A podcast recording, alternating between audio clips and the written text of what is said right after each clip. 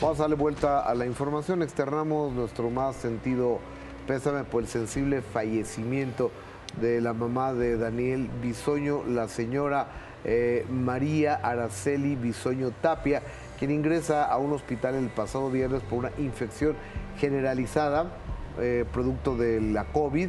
Eh, mientras tanto, Daniel continúa hospitalizado, enfrentando una crisis de salud, de la cual se ha reportado aparentemente que tiene una leve mejoría y entendemos que todavía Daniel no está enterado del fallecimiento de su señora madre.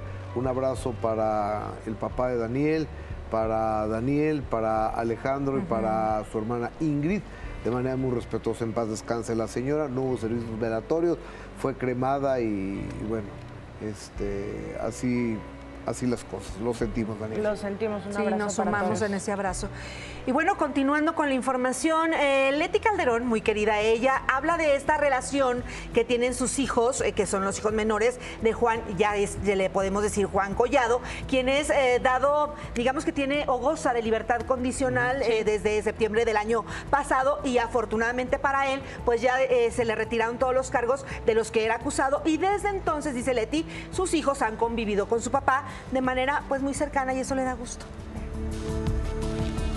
Leticia Calderón reveló que ahora que Juan N. fue puesto en libertad, ha sido visitado por sus hijos en más de una ocasión.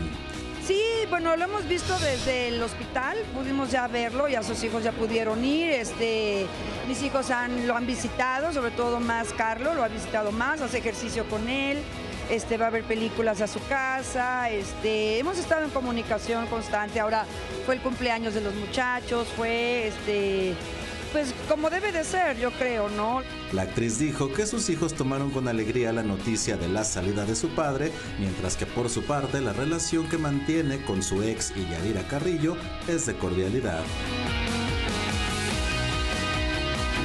La verdad es que mis hijos están felices de sentir a su papá cerca y pues ya esperando que pueda salir bien para llevarlo al restaurante o al cine o convivir, convivir más con respeto y armonía, como debe de ser. Fue el pasado miércoles 31 de enero que un juez consideró que no existía delito que perseguir ni pruebas suficientes para mantener los cargos en contra del legista, por lo que quedó eximido de ambos cargos. Ok, Pues digo, siempre es mejor tener a, a tu papá, una figura paterna, y entiendo que Collado es un buen, buen tipo con sus hijos, ¿no? Pues sí, creo que son decisiones bien personales y si pasaron los años y hoy están bien y es un acuerdo mutuo, pues qué Claro. bueno, ¿no? También respetar en su momento que el señor, cuando le decíamos Juan N., nunca quiso autorizar que sus hijos menores fueran a ese lugar a visitarlo y evidentemente era algo que él quería evitarles. Pues sí, es que Claro. dicen que es bien feo la visita ahí. O sea, el proceso y todo eso para entrar. Pues